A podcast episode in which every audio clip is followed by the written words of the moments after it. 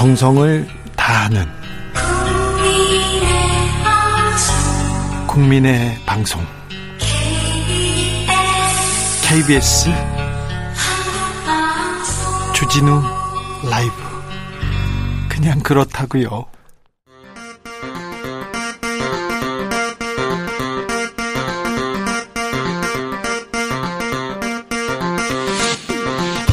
주진우 라이브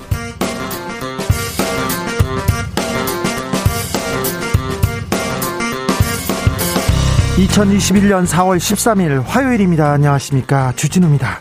일본의 스가 총리가 끝내 후쿠시마 원전 오염수를 바다에 버리기로 결정했습니다. 이유는 쉽고 가장 싸기 때문입니다. 우리 정부는 절대 용납 못한다. 중국 역시 극히 무책임한 행보라고 반발했습니다. 그런데 미국은 일본 편을 들고 나섰습니다. 이대로 가다가는 2년 후에 막대한 양의 원전 오염수가 그대로 바다로 흘러 들어갑니다. 그런데 30년간 방류는 계속된다고 합니다. 국제사회에서 오염수 방류 막아야 되는데 막을 방법이 있을까요? 탈핵 법률가 모임 김영희 변호사와 알아보겠습니다. 전 세계적으로 코로나 상황 심각합니다. 매우 심각합니다. 유럽 코로나 사망자가 100만 명을 넘어섰습니다. 브라질은 하루 사망자가 3천 명에 육박합니다. 국내 코로나 확진자는 이틀 연속 500명대인데요. 여전히 4차 대유행 가능성 굉장히 높은 상황입니다. 절체 절명의 위기인데요. 현재 백신 접종 상황은 어떤지, 왜 이리 더딘지 접종 상황에 대해서 질병관리청 담당자에게 따져보겠습니다. 묵은 것을 버리고 새롭, 새롭게 태어나겠다. 선거 이후에 정치권에서 쇄신이 화두입니다. 민주당은 원내대표, 당대표 새로 뽑고 있고요. 국민의힘에서는 합당과 그 여러 방향을 조율 중에 있습니다. 청와대도 인적 쇄신을 예고하고 있는데요. 정치권에서 불어오는 쇄신 바람. 박성준, 최영두 두 여야 대변인과 들여다보겠습니다. 나비처럼 날아 벌처럼 쏜다. 여기는 주진우 라이브입니다.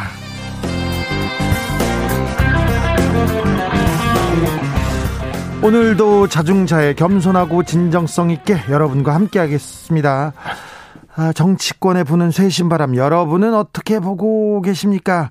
각 당 선거 이후에 반성한다, 쇄신한다, 자성한다 얘기했는데 잘 가고 있나요? 잘 들리나요? 여러분은 그 얘기가 반성을 누구한테 어디서 뭘 하는 건지 좀 아, 알려주세요. 그런 사람도 있습니다.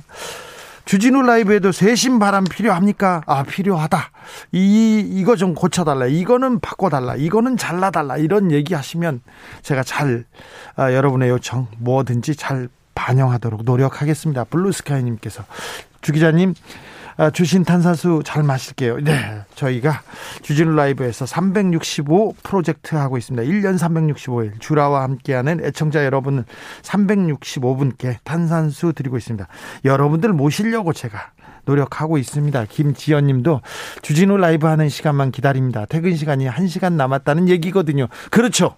그렇죠. 그러면서 듣는 주진우 라이브 최고죠. 퇴근길에 듣는 주진우 라이브 괜찮습니다. 정치 뉴스로 답답한 속 탄산수로 시원하게 뚫어드리겠습니다. 자, 일로 보내시면 돼요. 샵 9730 짧은 문자 50원, 긴 문자는 100원입니다. 콩으로 보내시면 무료니까요. 이쪽으로도 많이 보내주세요. 그럼 주진우 라이브 시작하겠습니다.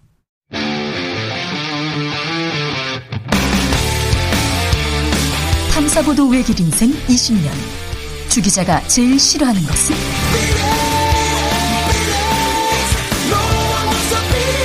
이 세상에서 비리와 부리가 사라지는 그날까지.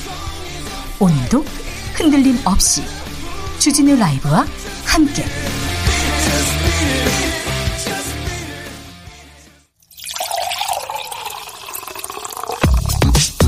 진짜 중요한 뉴스만 쭉 뽑아냈습니다. 줄 라이브가 뽑은 오늘의 뉴스 슈스. 정상근 기자 어서 오세요. 네 안녕하십니까. 일본이 끝끝내 방사능 오염수를 바다에 버리기로 했습니다. 바다에. 네, 끝끝내 그런 결정을 내렸습니다. 어, 일본 정부가 후쿠시마 원전 사고로 발생한 방사성 물질 오염수를 바다에 배출하기로 오늘 강요 회의를 통해 결정했습니다. 어, 일본은 배출 전에 이 다액종 제거 설비 등으로 방사성 핵종을 제거하고 이 물을 섞어서 삼중수소를 희석시킨 채로 방출한다라는 계획입니다.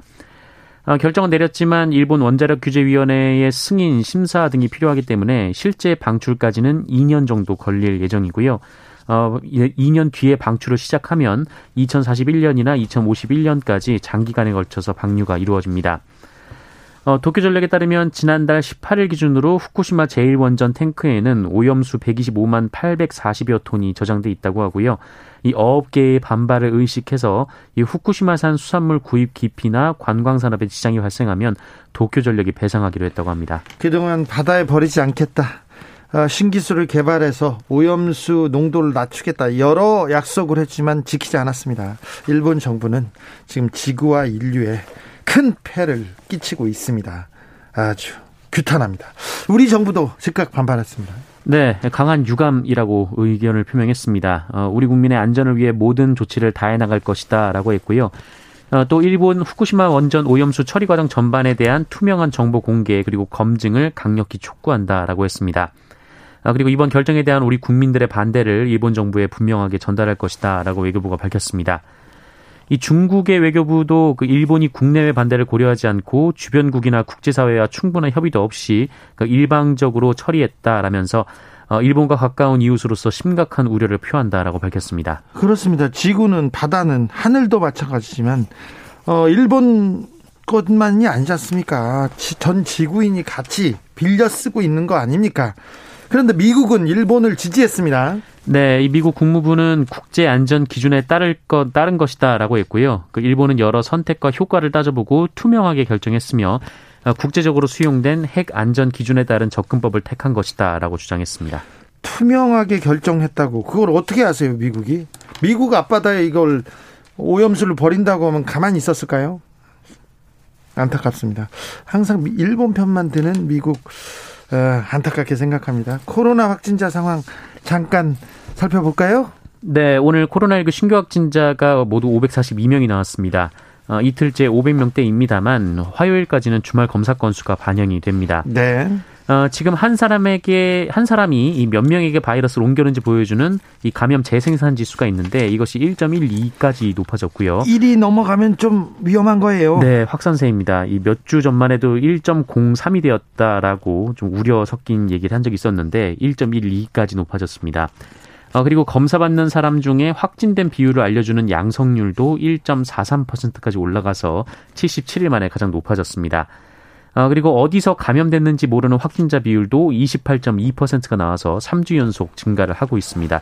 관련 지표가 계속 악화되고 있습니다. doubling이라고 하지 않습니까? 지금까지 나왔던 그 확진자 수보다 두 배로 이렇게 갑자기 폭발적으로 증가하는 그게 코앞에 와 있다고 전문가들이 계속 우려하고 있습니다. 그러니까 각별히 어, 조심해 주시기 바랍니다. 네. 그런데요, 정치권에서는 또 백신의 또 안전성 논란 이어지고 있습니다. 이번엔 노바백스입니다. 네, 정부는 이번 달부터 국내 공장에서 노바백스 백신이 생산된다라고 밝혔습니다. 네. 예, 상반기 중에 백신 허가가 나면 어, 이르면 6월부터는 완제품이 출시될 것으로 보인다고 하고요.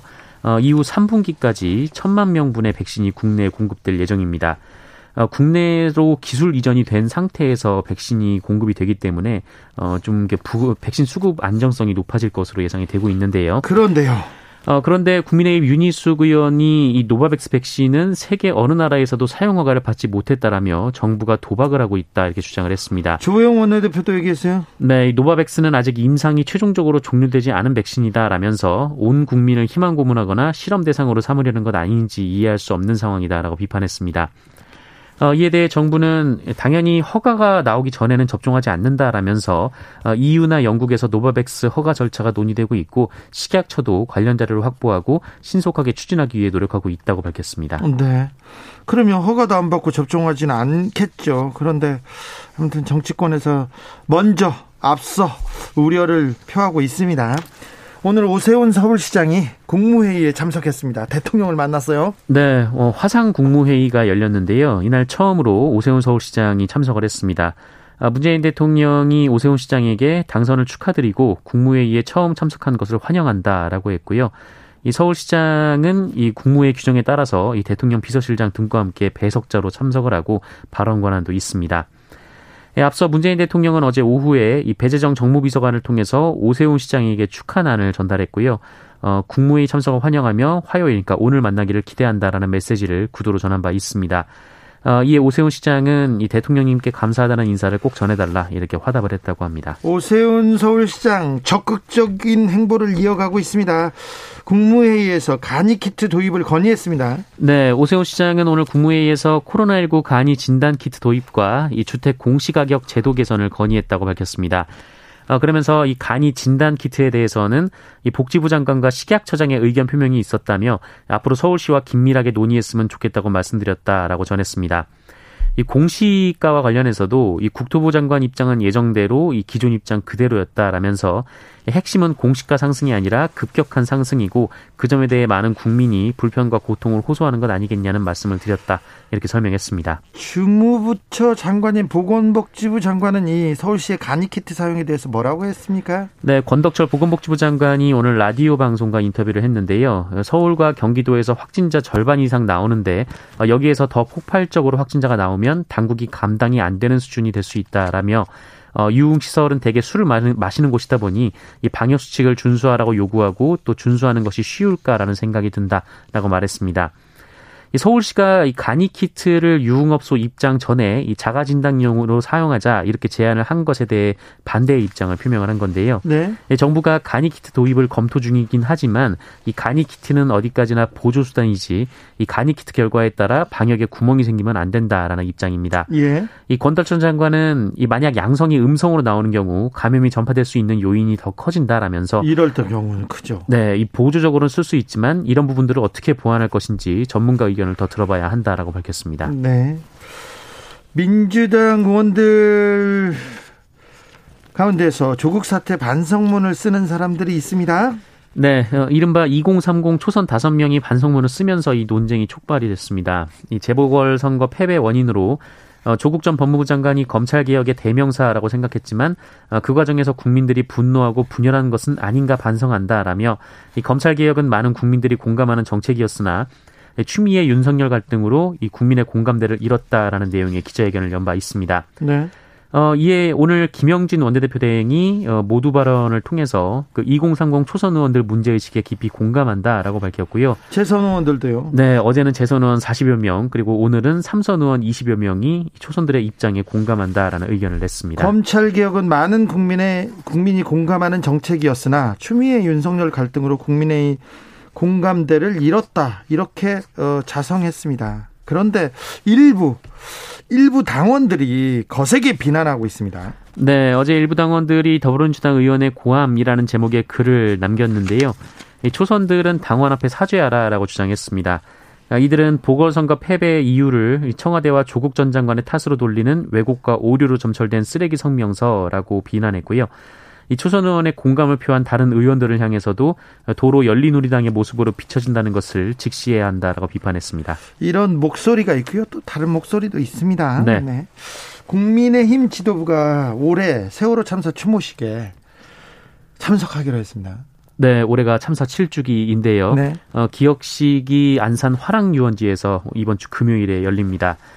어, 그런데 이날 추모식에 이 주호영 당대표 권한대행을 포함해서 국민의힘 약 20여 명의 지도부가 참석한다라고 하는데요. 어, 국민의힘 측은 그동안 추모식에 거의 못 갔다라며 이 당의 변화된 모습을 보여드리려 한다라고 설명했습니다. 어, 국민의힘 지도부가 이 4.16 세월호 참사 가족협의회와 이 행정안전부 등 이 정부가 주관하는 추모식에 참석하는 것은 5년 만에 있는 일입니다.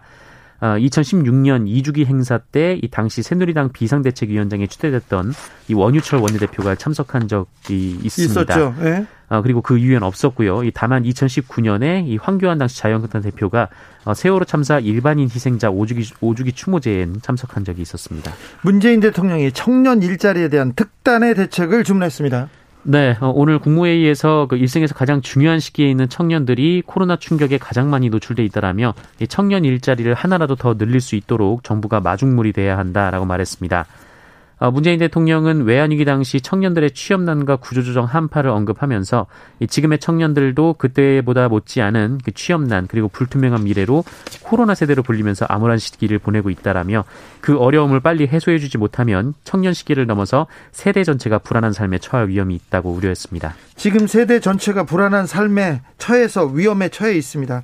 대통령이 특단의 대책을 내놓으면 청와대와 관계 부처가 어, 열심히 움직여서 특단의 대책을 내놓고 또 일자리 문제에 대해서 좀 해법을 계속 고민해야 되는데 네. 대통령은 얘기하고 주무부처는 가만히 있고 그랬던 경우가 조금 있다는 것도 어, 유념해 주시길 바랍니다. 네, 정부와 여당 목소리를 들어야 됩니다. 세대 전체가 불안한 삶에 처해 있습니다. 처할 위험이 있는 게 아니라 처해 있습니다. 자, 경찰이 오늘 광양시청을 압수수색했어요? 네, 이 정현복 광양시장의 부동산 투기 의혹을 수사하기 위한, 위한 압수수색이었습니다. 네. 이 정현복 시장은 자신이 소유한 땅에 도로를 내고 이 재개발 토지 보상금을 미리 지급받고 재산 신고에서 누락한 혐의를 받고 있습니다. 지급 받고도 재산 신고를 안 했어요. 네, 부패방지법 위반 혐의이고요. 그리고 정현복 시장의 아내와 아들도 같은 혐의로 입건됐습니다. 네. 어, 경찰은 압수수색을 통해서 이 정현복 시장이 개발 과정에 개입해서 부당한 이익을 얻었는지 수사할 방침이고요. 어, 여기에 이 친인척 등 다섯 명을 어, 시청 청원경찰과 공무직으로 특혜 채용했다라는 고발장도 접수받고 이 사안도 들여다볼 계획입니다. 앞서 정현복 시장은 더불어민주당으로부터 제명당한 바 있는데요. 투기 의혹을 전면 부인하고 있습니다. 아, 다만 자신의 아내의 땅을 팔아서 자신이 이사장으로 있는 장학재단에 기부하겠다라고 밝힌 바 있습니다. 정현복 사장 수사가 어떻게 되는지 지켜보겠습니다. 이거 전형적인 부동산 투기고요. 전형적인 내, 내노란불이에요. 손흥민 선수가 맨유전에서 골을 넣었어요. 그런데 인종차별을 당해서 논란이 되고 있습니다. 네, 어제 개인 최다 타이 프리미어리그 14호 골을 뽑았는데요. 어, 경기 직후에 이 상대 팀인 이 맨체스터 유나이티드 팬들로부터 인종차별적 댓글 공격을 받았습니다. 어, 전반 33분 이 손흥민 선수가 이 맨유의 맥토미니 선수에게 얼굴을 가격당해 쓰러졌는데 이 주심이 바로 경기를 중단하지 않았고 어, 계속 경기가 진행된 상황에서 이 맨유의 카바니 선수가 골을 넣었습니다. 네, 하지만 이 비디오 판도 끝에 이 맥토미니 선수의 반칙이 인정되면서 골이 취소가 됐습니다. 네, 그래서 메뉴 팬들이 엄청 화났어요. 그래가지고 네. 인종차별적 발언을 쏟아냈죠. 그렇습니다. 그 손흥민 선수 개인 SNS에 몰려와서 뭐 찢어진 눈이 나느니 이 개고기, 뭐 코로나까지 들먹이면서 인종차별적 발언을 쏟아냈는데요. 네. 이 토트넘 구단은 리그 차원에서 조치를 취하겠다라고 밝혔습니다. 네, 이런 일이 굉장히 매일 일어납니다. 거의 매일. 네네. 네. 매일 일어나고요. 어, 경기장에 가보면요. 매일 욕설과 이런 혐오스러운 발언을 쏟아내고 있는데, 음, 손흥민 선수는 지금까지 잘 견뎠는데요. 아, 그래도 지금은 또 아시아 혐오가 또 심각하고 그래서 좀, 아, 슬기롭게 구단 차원에서 그리고 어, 협회 차원에서 좀 해결을 해야 될 텐데, 그래서 좀 인종차별이 사라지도록 해야 될 텐데, 어, 걱정입니다. 음. 아, 좀 안타까운 소식인데요. 모텔에서 아이가 발견됐어요. 심정지 상태였어요. 아, 이거 무슨 내용이죠? 네, 어, 인천의 한 모텔에서 학대를 당한 것으로 의심되는 생후 2개월 여자아이가 심정지 상태로 발견돼서 경찰이 수사에 착수했습니다. 어, 아, 인천경찰청 여성청소년범죄수사대는 아동학대 범죄 처벌에 관한 특례법상 아동학대 중상해 혐의로 부친인 20대 남성을 긴급 체포했는데요. 예? 어, 오늘 오전 0시 3분쯤 그 아이가 숨을 쉬지 않는다며 119에 신고가 이 부친에 의해 들어왔고 어, 소방당국의 공동대응 요청을 받은 경찰이 모텔로 출동했을 당시 아이는 의식이 없는 상태였다라고 합니다. 어, 그런데 아이 몸에서 멍자국을 발견을 해서요. 이 부친을 긴급 체포해서 사실관계를 확인 중입니다. 아동 학대가 분명한데요. 모텔에 왜 간 거죠? 네, 이 아이와 아버지만 있었던 게 아니고요. 이 한 살 많은 오빠도 있었습니다. 이렇게 셋이 모텔에서 지내고 있었는데요. 모텔에서 살았군요. 네, 어머니는 사건 현장에 없었습니다만 이후 보도를 통해 이 친모가 사기 혐의로 지명 수배됐다가 현재 구속된 사실이 알려졌습니다. 어, 아이는 어, 뇌출혈로 병원에서 처치를 받았고요. 이 호흡과 맥박을 회복했습니다만 그 의식이 없고 위중한 상태라고 합니다. 안타깝네요. 네. 도심 한가운데서 리얼 리얼돌 체험장 어 이런 게 도시에서 이거 참 어처구니가 없는데 용인 도심 한복판에서 리얼돌 어, 리얼돌 있지 않습니까? 네네. 그 아, 체험장이 생겼대요. 아, 이거 뭐예요? 네, 이 사람 형태의 성기구를 의미하는 건데요. 그렇잖아요. 네, 이 경기도 용인시 기흥구청 인근 상가에 이 리얼돌 체험 카페라는 것이 문을 열면서 그 용인 지역 학부모들을 비롯한 시민들의 허가 취소 요청이 빗발쳤습니다. 체험 카페요? 네, 그렇습니다. 현재 해당 카페 업주는 불법 시설은 아니지만 반대 여론이 거센 상황에서 장사하기 어렵다며 일단 운영은 중단한 상황입니다. 아니, 부끄럽잖아요. 이게 주변에 학교도 많을 텐데요. 네, 인근 500m 내에 3개 초등학교, 2개 중학교, 그리고 11개의 유아교육시설이 있다라며 인허가를 취소해달라는 민원이 들, 어, 들어왔고 해당 청원에 4만 명 가까이가 동의를 했다라고 합니다. 아, 이거 어, 법에는 걸리지 않는가 보군요. 네, 이 리얼돌 체험 카페는 세무서에 신고만 하면 영업할 수 있는 자유업종이어서 마땅히 제재할 방법이 없다라는 게 시의 입장이고요. 이 다만 청소년 유해 시설이기 때문에 어, 위반 내용이 있는지 시에서 확인해서 시정 명령을 내리겠다는 입장을 밝혔습니다. 네, 이좀 좀 확실하게 시정해야 될 것 같습니다. 이건 좀 아닌 것 같아요. 체험 카페라니요, 리얼돌이라니요. 주스 정상근 기자 함께했습니다. 감사합니다. 고맙습니다. 오버들님께서 시사 잘 몰랐는데요. 주진우 라이브 들으면서 어디 가서 좀 아는 척 좀 하네요. 아이고 그러셨어요? 다행입니다. 탄산수처럼 시원하게 뚫어주세요. 노력하겠습니다. 6466님께서 정치권이고 정, 청와대고 쇄신한다고 난린데 사람만 바꾼다고 해결되나요? 고여있던 생각을 바꿔야 쇄신되지 않을까요? 그렇습니다. 사람도 바꾸고 생각도 바꾸고 아 네. 민심을 따라서 바꿔야죠. 2182님께서는 일본도 미국도 자국의 이익만을 위해서 움직이나 보군요. 정말 무책임한 나라입니다. 이제 바다에서 나온 생산 물 식탁에서 사라지는 건 아닌지 미래의 지구 참 걱정입니다. 그렇습니다. 걱정입니다. 인류를 생각하고 지구를 생각해야죠. 교통정보센터 다녀오겠습니다. 임초희 씨. 주진우 라이브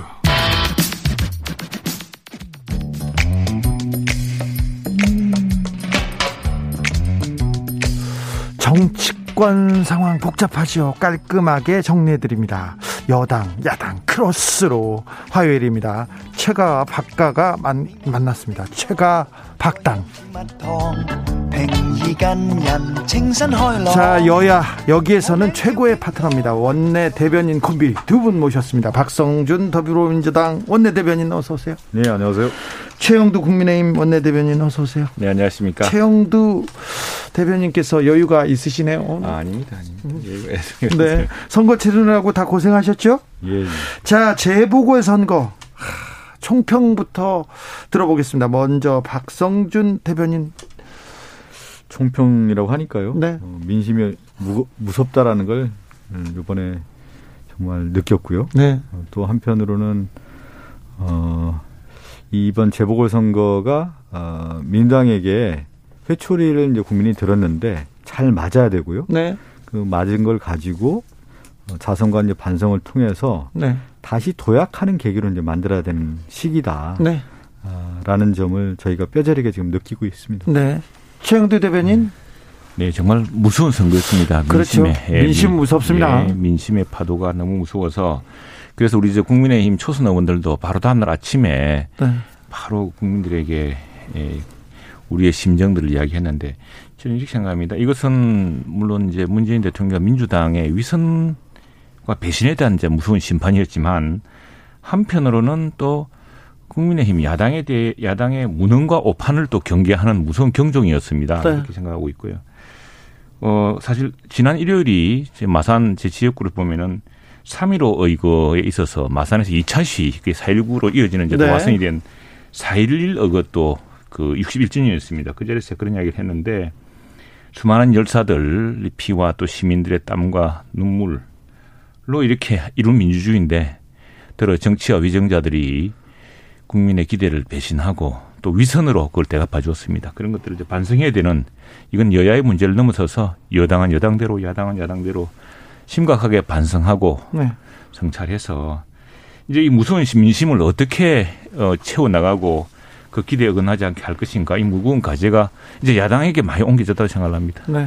그러니까 선거 패배에 대한 어떤 여러 이제 총평이 있는데 그 원인이 뭐냐에 대한 부분을 아마 이제 잘 분석을 해야 되는 것이죠. 네. 아, 그 부분이 이번에 저 민주당에 주는 경고니까요. 네. 어, 이번 이제 어, 민생 문제라든가 부동산 문제 다 알고 있는 문제인데 이 문제를 어떻게 앞으로 잘 어, 다듬고 또 국민에게 다가갈 수 있는 정책으로 만드느냐 그 숙제가 지금 크게 남아있다고 봐야 됩니다. 숙제가 민주당한테 좀 더 많은 것 같습니다. 초선 의원들이 목소리를 냈습니다. 조국 전 장관 추윤 갈등에 대해서 좀, 어, 좀 반성한다. 이런 입장을 내자마자 또, 어, 일부 지지자들은 또 이, 이 비판하고 나섰고요. 이런 부분 어떻게 좀 정리할 수 있을까요? 저도 뭐 초선 의원인데 이제 초선 의원들 입장 이제 발표한 내용에 대해서는 저도 이제 어, 받아들이고요. 예? 그렇지만 이제 저는 아, 이 문제를 상당히 이제 답변하기도 참 어려운 문제입니다. 그러니까요. 아, 그 지금 앵커께서도 저한테 질문하는 게 곤란한 질문을 좀 던진 건데 제 개인적인 견해와 더불어서 제가 생각하는 방향을 좀 얘기하는 게 맞지 않을까. 전체적인 것보다는 제 개인적인 얘기를 좀 하는 게 맞지 않을까 싶은데 아, 이번 이제 조국 전 장관 문제 또 추윤 갈등에 대한 부분에 대한 초선 의원들의 견해는 있지만 저는 이제 본질이 뭐냐에 대한 부분으로 좀 접근해야 될 것 같아요. 그러니까 검찰 개혁은 왜 나왔느냐 처음에 네. 그러면 이제 권력기관 개혁인데 네. 우리 사회에 가장 기본적인 것은 국민의 자유와 권리를 보장하는 데 있는데 권력기관 개혁인 권력기관들이 자의적인 권력을 행사해온 것이 아니냐 네. 이 부분에 대한 어떤 개혁이 있어야 되는 것이고 그것이 이제 검찰 개혁으로 넘어간 건데 네. 아, 검찰 개혁하는 과정에 그러면 기존의 기득권인을 가졌던 검찰의 상징적 인물이 윤석열이 윤석열 전 총장이 어, 상당히 저항하는 가운데에서의 어떤 음, 그 검찰 개혁 갈등이 저는 있었다고 봅니다. 그 과정에서 이제 진영의 논리도 분명히 있었던 것 같고요. 또 그 과정에 이제 조국 전 장관의 가족에 대한 얘기들이 나왔는데 기본적인 본질은 이제 권력기관 개혁 중에서 검찰 개혁에 대한 방향은 저는 맞았다고 봅니다. 그것도 여야 입장에서도 수사 기소 분리라든가 검찰 개혁을 어떻게 가야 되느냐에 대해서는 서로 이제 같이 생각하는 분들이 많이 있는데 방법론에 있어서 그리고 이제 거기에 나오는 여러 가지 문제점 때문에 그 갈등 양상이 있었던 것 같고요. 그리고 이제 추윤 갈등에 대한 부분도 이 검찰 개혁을 하는 과정에서는 정부 입장에서는 세련되고 어떻게 보면 원만하게 해결하는 것이 맞죠. 어, 그런데 어, 그 과정에서 이제 불협화음이 나왔던 거고 그것이 불협화음을 보는 과정에서 시민들이 불편했던 부분이 있었고 그리고 이 검찰 개혁 과정에는 장기 과제이기 때문에 한편으로는 국민들 입장에서는 이 민생 과제와는 멀리 떨어진 문제를 이렇게 오랫동안 하느냐 이 부분에 대한 문제들이 있었는데 저는 한 매듭은 지어졌다고 봤거든요. 저는 언제 매듭이 지어졌다고 봤냐면 저는 지난 2020년 4월 4.15 총선 때 네. 이 부분에 대한 부분은 이제 조국 전 장관 추윤 갈등에 대한 문제 이런 것들은 한 매듭을 지어졌다고 봤는데 이것이 네. 아직까지 이제 상존하는 문제였고 그것이 이제 민심의 반영이었다라는 점에 대해서는 저도 아프게 생각하고 있습니다. 어, 최영두 의원 야권에는 어떤 숙제를 남겼다고 보십니까? 부담은 좀 어, 적을 거예요. 이 야권도 오히려 더 무거운 과제를 안겼죠. 지금 이제 사실은 민주당 내에서 초선들이 이제 이야기를 하고 네. 며칠 전에 이소영 의원이 네. 재미있는 말씀을 하셨어요. 그래서 그 사회자가 뒷북 아닙니까? 그러니까 뒷북 맞습니다. 뒷북 맞는데 뒤 늦었지만 지금이라도 고쳐야죠. 이런 말을 했어요. 예. 그래서 늦었지만 지금이라도 고쳐야 되는데 저는 이 조국 갈등 이런 걸 가지고 이야기하는 걸 보고서 아직 참 여당이 걱정이다 생각이 듭니다. 같이 국정을 이끌어 가야 되고 지금 어쨌든 집권 여당인데 이런 겁니다. 지금 우- 윤석열 윤석열이랑 윤석열 총장의 문제만 하더라도 이게 그 과거 적폐 수사 이른바 적폐 수사를 할 때는 칭송받지 않았습니까? 그러다가 이 모든 문제가 살아있는 권력을 수사하기 시작, 하기 시작한 때부터 문제가 시작됐거든요. 뭐 검경 수사 분리해야 되고 검찰의 그 어, 과도한 저 권한을 완화시켜야 되고 이런 문제는 다 숙제라고 하는데 하필은 그것도 살아있는 권력을 수사하기 시작할 때부터 시작돼 가지고 그게 이제 위선과 이중성으로 문제가 지적됐던 거 아니겠습니까? 그런 것들에 대한 진지한 성찰이 있어야 되고 이제 야당에 대해서도 여당은 이제 여당은 국민들이 심판을 했습니다. 심판했는데 야당이 국민들이 이미 심판한 걸 가지고 저 사람들이 아직도 문제라고 이야기하는 것만으로는 국민들이 이제 더 이상 만족할 수가 없게 돼 있죠. 당신들이 그럼 뭘 할 거냐? 당신들은 무엇을 보여줄 것이냐? 이 사람들이 어 사실 좀 기대를 했는데 위선과 배신으로 우리를 어, 우리 마음이 떠났으니까 그럼 당신들은 무엇으로 이 긴급한 국가 상황을 해결할 것이냐? 이제 이런 것들을 저희들 답해야 되기 때문에 저희들이 느긋하지가 않고 저희들 마음도 굉장히 급합니다. 급하고 그러나 현실적으로 지금 뭐 서울시장이 됐다고 하지만 서울시 의회가 민주당에 장악돼 있고 또 저희도 여전히 민주당이 압도적인 다수당이다 보니까 뭐가 제대로 되는 게 없고 거기다가 정부의 인식도 크게 변한 것 같지가 않고 그래서 마음은 다급하고 국민들의 기대는 큰데 어떻게 해야 될 것인지 여러 가지 속이 탑니다. 공호사원님께서는 국민의힘은 오히려 민주당을 싫어한 게 아니라 미워했던 유권자가 많았다는 걸 부러워해야 합니다. 이렇게 이번에 민주당을 참 미워했어요. 네네. 그런데 저는 뭐가 좀 네네. 뼈아프게 받아들여야 된다고 생각하냐면요.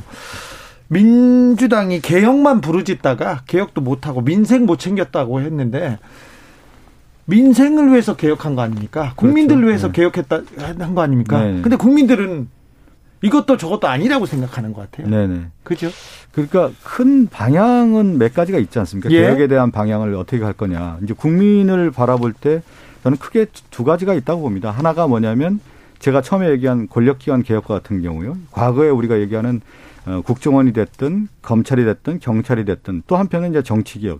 아, 상위 차원에서의 어떤 개혁 과제는 분명히 있는 거고요. 그것은 뭐냐면 역사에 대한 소명 의식으로 가는 겁니다. 그렇기 때문에 민당 집권 여당이 아 이런 개혁은 가야 된다라는 방향 제시를 함께 그 실행을 옮겨서 이 산출문을 내야 되는 것이죠. 그것이 하나가 있는 거고 또 한편으로는 이제 국민 저변에 있어서의 삶의 문제, 민생 문제, 삶의 개선의 문제가 분명히 있는 건데 중요하죠. 그, 그 부분이 이제 이거는 뭐냐면 어, 권력기관 개혁 과제 같은 경우는 장기 과제고요. 민생 문제는 단기 과제로서 해결될 문제들이 많이 있습니다. 그런데 지금 이번에 민심에서 드러난 것처럼 이제 부동산 문제 같은 경우는 부동산 부패 문제도 있었지만 세금의 문제가 매우 컸다고 봅니다. 네, 근데 네. 그런 부분을 부동산 문제를 안정화시키기 위한 어떤 세제에 대한 방법으로 썼는데 그 단기 처방을 했는데 그것이 단기 처방이 사실은 국민들에게 이제 부담이 왔다는 것이죠. 그래서 단기 과제와 장기 과제가 있는데 장기 과제는 저는 지속적으로 가야 될 문제인데 이 민생 문제라고 하는 삶의 질의 문제가 오히려 국민에게 부담이 되다 보니까 장기 과제인 개혁 과제라고 하는 부분 내까지도 국민들이 이거 뭐 하고 있느냐라고 하는 어떤 질타가 있었다. 그렇지만 제가 이 자리에서 얘기하는 것은 민주당이고 또 여당이고 개혁 과제라는 부분에 대해서는 큰 차원에서는 가야 되는 문제고 네. 지금 이번 사칠 보궐선거에 남겨진 숙제는 제가 얘기해 드린 것처럼 국민들이 받아들일 수 있는 어, 부동산의 어떤 근절 문제 그리고 세제의 문제, 세금의 문제 그리고 또 한편으로는 정말 삶의 질을 개선할 수 있는 이 코로나 극복과 더불어서 실질적인 어, 경제적인 이득을 취할 수 있는 부분까지도 같이 가주는 개혁 정책이 이제 맞, 맞아 떨어져야만 국민의 민심이 돌아올 수 있다 이렇게 보고 있습니다. 국민의 힘에서는 국민의당 안철수 대표 문제를 어떻게 풀어야 되는지 모르겠어요. 왜 김종인 비대위원장은 또 가시면서 또 한마디 하셔가지고 이걸 가지고 또 시끄럽습니까? 김종인 비대위원장은 김종인 비대위원장 역할이 있었고 또 네. 안철수 전 대, 안철수 대표는 안철수 대표 역할이 있었죠. 이제 합당해야 될 거 아니에요? 예, 어쨌거나 이제 경쟁해서 했는데 경선에서 승리를 이끈 쪽은 안철수 저 김종인 비대위원장 쪽이었고 네. 또 어, 비록 경선에서는 졌지만 그러나 어, 정말 서울시장 선거에서 어, 자신이 후보가 된 것처럼 열심히 해서 음. 이제 승리를 이끌었다는 그 역할은 또 큰 것이고요. 네. 그 김종인 비대위원장 이야기는 그런 것 같습니다. 그러니까 자강론 국민의힘이 네. 변화 이상의 변화를 스스로 이루지 못하면은 아무리 좋은 후보를 데려온들 당신들이 그걸 가지고서 어부지를 얻을 수는 없을 것이다. 그러니 내가 떠나더라도 부디 자강하고 자강해라. 네. 안철수라는 매직을 특화 떤다고 해서 그게 당신들에게 큰 힘이 되고 바로 대선 승리를 이루지 않을 것이다. 우리 대변인님 엄청 멋있게 말해 주시는데요.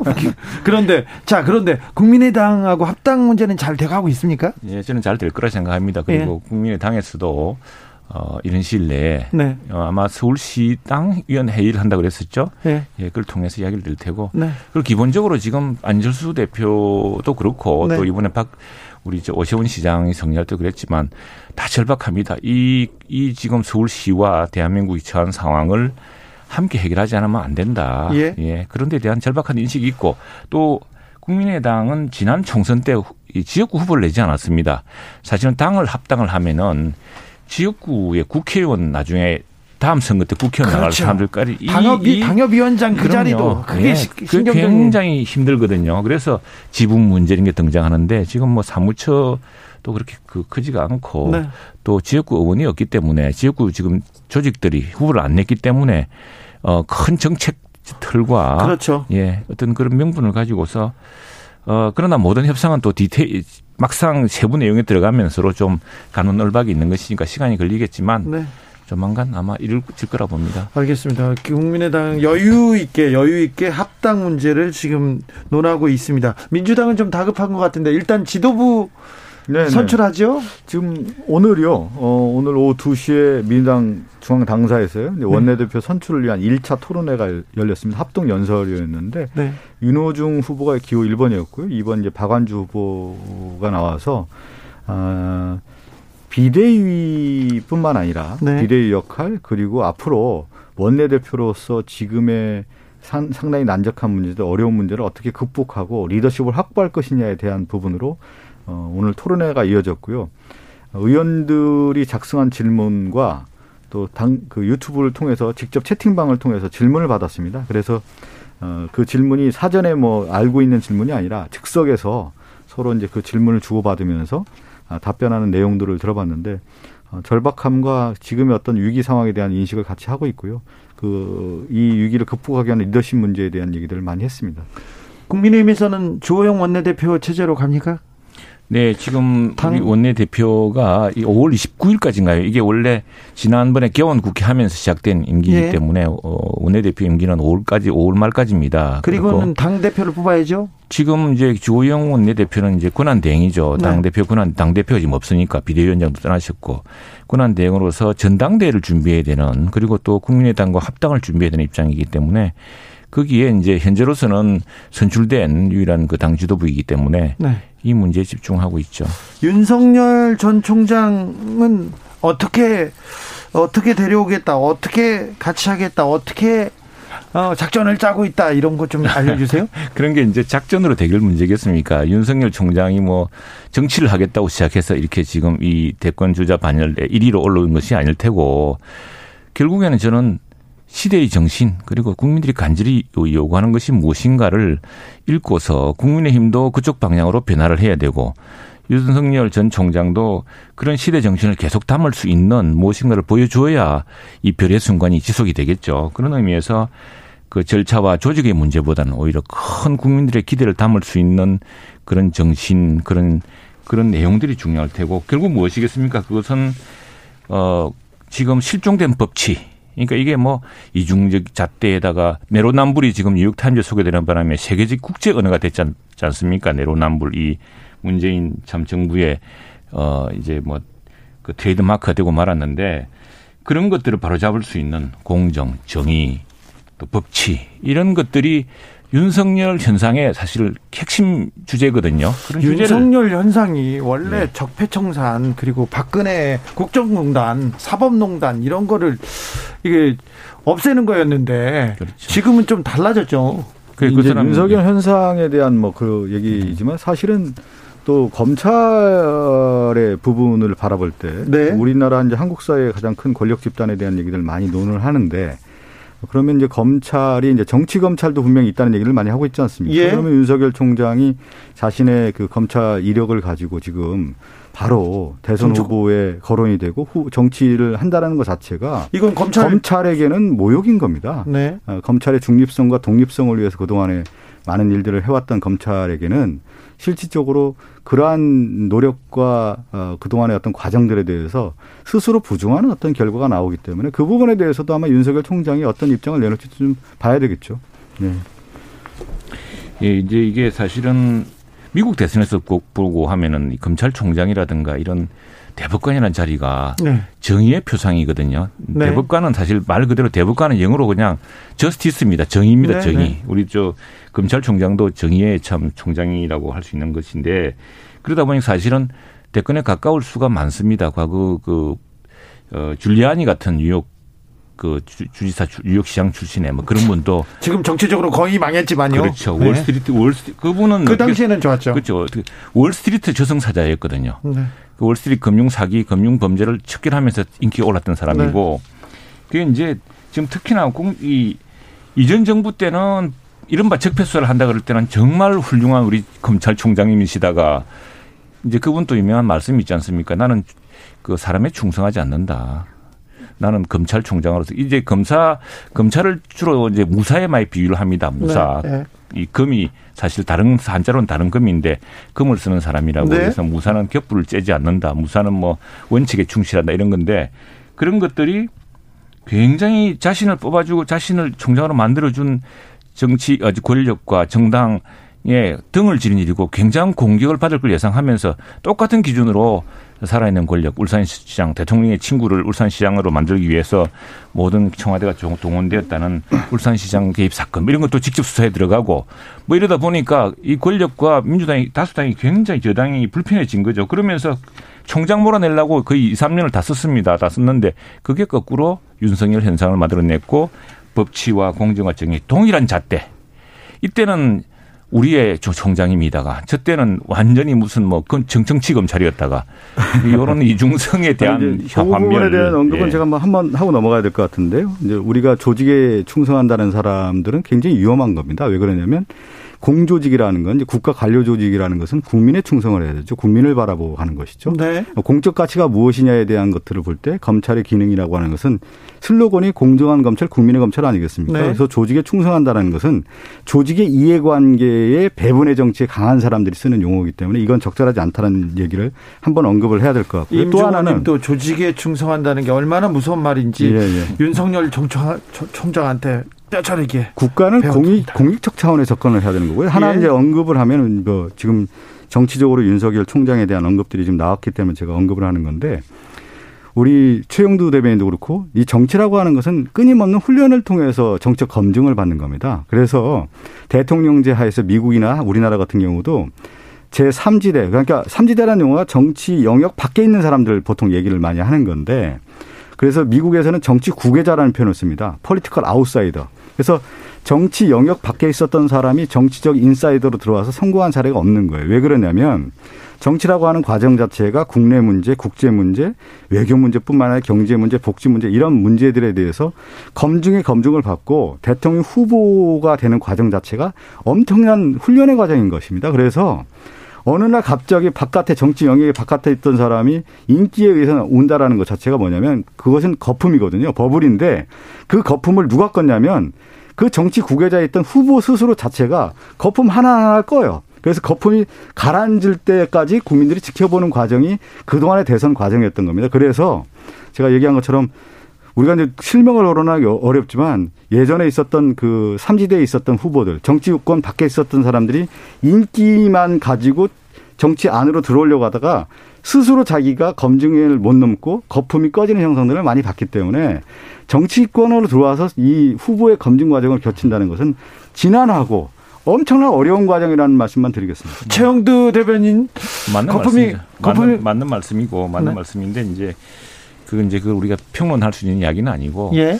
왜 국민들이 그러면 이런 순간을 보고 그 이제 이 이런 현상이 생겼을까? 네.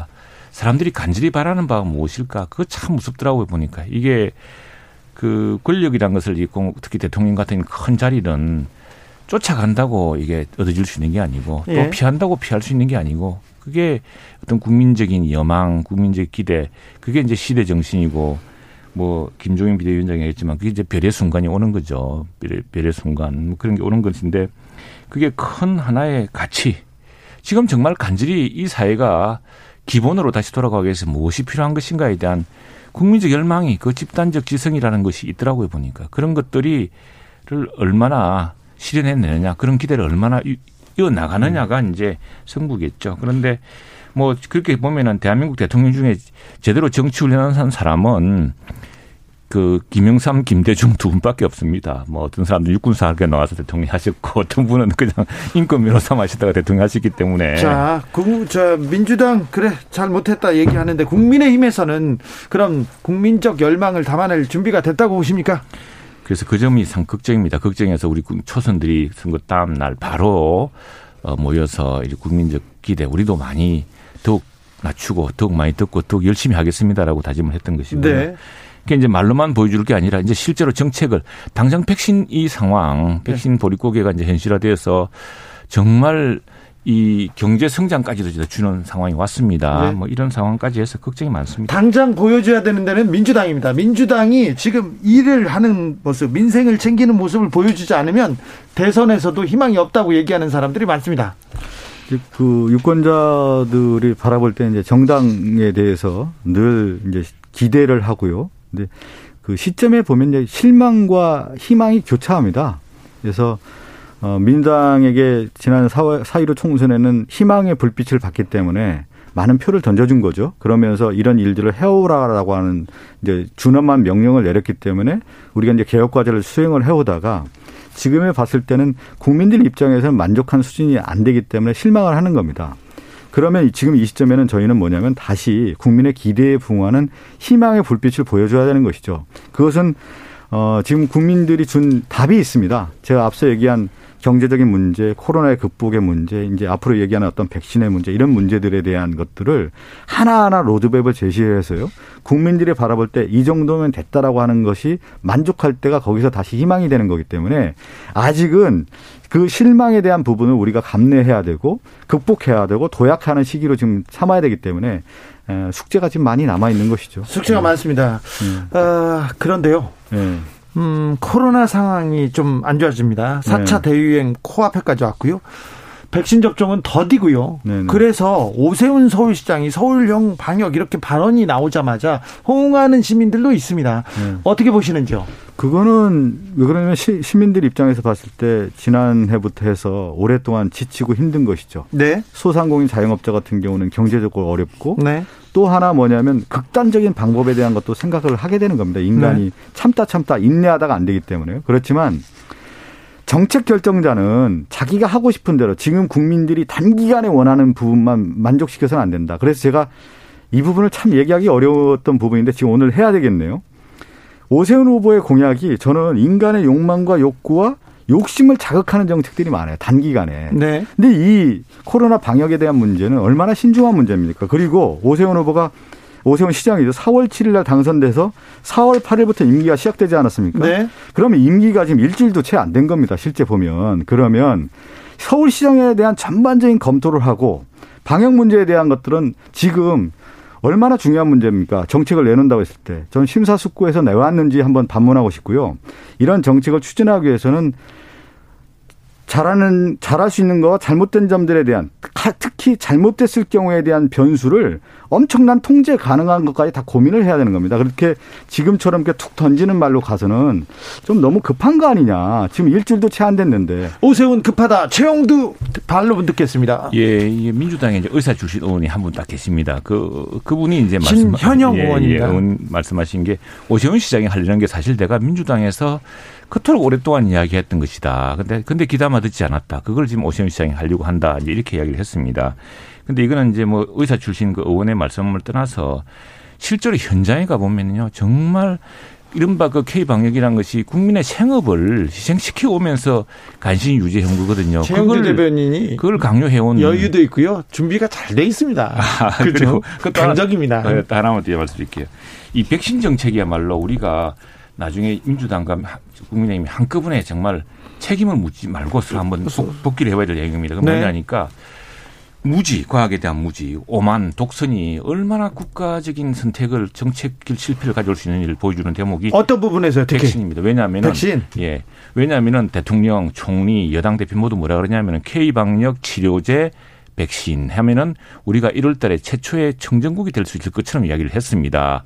그런데 지금 어떻습니까? 그러다 보니까 다른 나라들은 백신에 매달릴 때는 백신에 소홀했거든요. 그리고 우리가 백신 구하자고 그렇게 이야기했을 때도 그건 딴 나라에 알아보시라고 총리가 말씀하실 정도로 오만했습니다. 그래서 이 그 피해를 누가 보느냐. 이제 고스란히 국민들이 보는 겁니다. 그걸 지금 굉장히 지혜롭고 좀 더 과학적으로 해결해야 될 문제가 우리가 남아 있는 것이죠. 백신에 대해서 오만했다 최영두가 지적합니다. 박성준 지금 이제 전 세계적으로 백신 물량이 상당히 부족하죠. 예. 그래서 백신에 대해서 이제 자국 우선주의 그 수급에 대한 정책으로 가고 있기 때문에 수급 문제가 어려운 건 저도 이제 인정을 하는데요. 이번 그 문재인 대통령도 그렇고 지금 정부에서도 그렇고 여당에서도 그렇고 백신 확보를 위해서 최선의 노력을 다 해왔고요.